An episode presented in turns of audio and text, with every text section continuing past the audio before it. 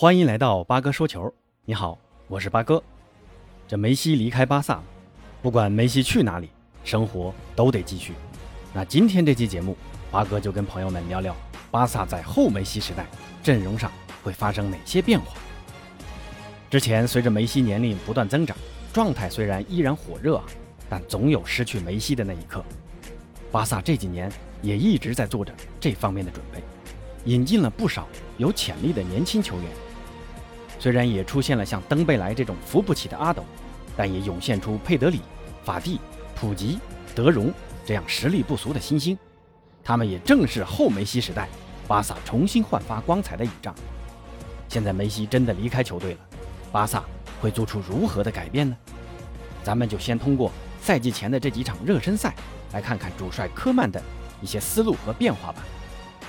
巴萨在这之前进行了三场热身赛，分别是三比零战胜斯图加特，一比二输给萨尔茨堡红牛，甘博杯三比零战胜拥有 C 罗的尤文图斯。纵观这三场比赛，后防线，科曼主要还是在两个中卫上不断做出各种搭配尝试，朗格莱、阿劳霍、皮克的轮流搭档，算上还在休假尚未注册的加西亚，这四名中卫将组成新赛季巴萨的中卫组合。但通过这几场的表现来看，朗格莱和阿劳霍还不足以成为巴萨的主力中卫，科曼大概率会让加西亚和皮克搭档中卫。如果改打三中卫阵型，阿劳霍将会是主要人选。两个边卫人选基本确定，阿尔巴和德斯特。如果乌姆迪蒂没走成的话啊，他和埃莫松会组成替补阵容。就是皮克现在年纪大了，转身和速度慢是很大的缺点。阿尔巴一直也没引进个好替补，这将会是一大隐患了。中场大概率还是德容、佩德里和布斯克茨的组合。不过，这个夏天新引进的奥地利小将德米尔在这几场热身赛发挥极其出色，和格列兹曼一样，跑动穿插能力极强，反抢也很积极，而且带球护球能力不错啊。这张彩票买的值，真的是个意外之喜啊！佩德里将多了一个竞争对手了。另外，如果库蒂尼奥没走的话，将和罗贝托形成中场另外两个位置的补充。这个中场配置其实还是在西甲有一战之力的，组织串联能力比较强，控球能力也不弱，向前插上和传球过渡都有着不错的发挥，就是缺少点防守的硬度。布斯克茨老了，突然间的提速也减少了，更多是依靠佩德里去干苦活。但佩德里毕竟年轻，身体还很单薄。经验也有点薄弱，虽说能跑能抢，但真正面对强队的时候，还是会有力不能及的尴尬。再说说前锋线，这几场德佩和克里兹曼都是首发，还值点钱的格里兹曼一直想兜售出去，但没合适的机会。那新赛季大概率将是他俩形成搭档。前两场科曼肯定没预料到梅西会走，中路呢一直是留给十号梅西的，那现在梅西走了。甘博杯就直接从四三三改打现在比较流行的四二三幺阵型，格里兹曼回到他更为熟悉的中路位置，活动范围变大，回撤的也很深，看得出在后梅西时代，科曼对格里兹曼的使用会更加灵活。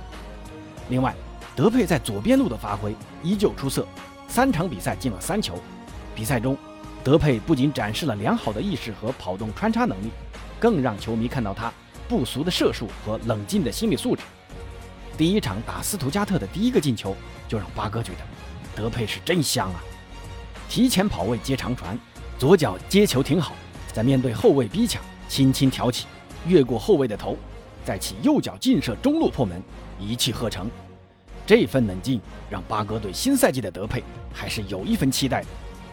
那再看看第二球啊，也是德佩在左路倚住后卫，以为要转身突破，结果来了个脚后跟传球。跟上的格列兹曼心领神会，连忙带球，无人防守的情况下传中，跟进的德米尔迎球入网，这个配合打得行云流水啊！我想这也是主帅科曼所希望看到的。没有巨星的巴萨前场，今后要更多的依靠整体来解决进球问题了。那问题来了，德佩和格列兹曼锁定了两个主力名额，谁会是第三人选呢？咱们看一下巴萨阵中还有哪些前锋啊？布莱维斯特。阿奎罗、登贝莱和即将伤愈复出的法蒂，有实力竞争主力的首推阿奎罗了。但阿坤的技术特点其实和梅西有点像啊，个子不高，脚下灵活，背身拿球能力强，摆脱转身也是一绝，射术也是一流啊。不过他能否和格列兹曼兼容是个疑问了。另外就是登贝莱，其实登贝莱在右路的发挥还是不错的，内切中路打圆角也是他的拿手好戏。就是职业素养和玻璃渣体质害了他。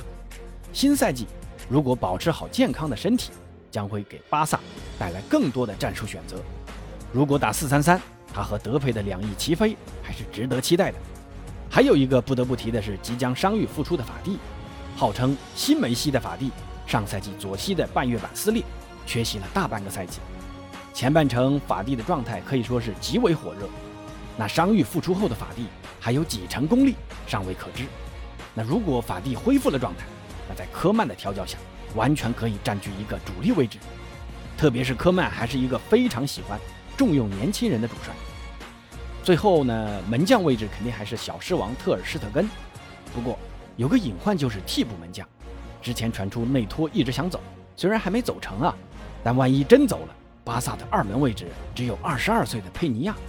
巴哥认为还是要留下内托，在甘博杯上，内托的表现堪称惊艳，C 罗的劲射和电梯球都是内托的神级反应，力保球门不失的。那最终巴萨的阵容，巴哥的预测就是门将特尔施特根，后卫阿尔巴、加西亚、皮克、德斯特，中场佩德里、德容、布斯克茨，前锋线德佩、格列兹曼、阿奎罗。这套阵容优缺点都非常明显啊。优点呢，就是节奏会比较快，中场优势明显，前锋线把握机会的能力也比较强。缺点就在于后防线，中卫老化，边卫攻强于守，面对边路突进容易两侧失位。中场呢又没有像比达尔、维纳尔杜姆那样的强力后腰，拦截强度弱。不过在西甲这套阵容还是很有竞争力的，就是面对马竞这种拼抢凶狠的球队时，可能会有点吃力。至于皇马，哎呀，其实跟巴萨半斤八两吧。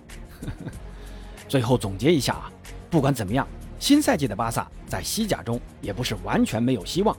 虽然马竞引进了阿根廷中场德保罗，加强了他们的中场，但苏牙又老了一岁，还能否像之前那样屡屡献出关键进球呢？其他前锋像菲利克斯、勒马尔、卡拉斯科能不能站出为苏牙分忧？而巴萨在失去梅西之后，没有以前那么拥有梅西依赖症。更多的会发挥整体足球的优势，通过脚下传控，阵中的诸多球员也都是能积极拼抢的角色。这也是很多人说这个赛季巴萨肯定万劫不复，而我却对新赛季的巴萨还是抱有不小的期望的原因所在。科曼的执教能力也在之前得到了验证，确实是目前最适合巴萨的主教练人选，战术多变，善于使用培养年轻人。不过这个赛季对于欧冠。大家还是不要做过多的幻想，毕竟拥有梅西的大巴黎，他们才是这赛季的欧冠大热门。好，这期节目先到这儿。今天晚上巴黎圣日耳曼有可能官宣梅西的加盟了，那咱们明天再聊聊梅西的到来对大巴黎又有哪些变化。咱们明天见。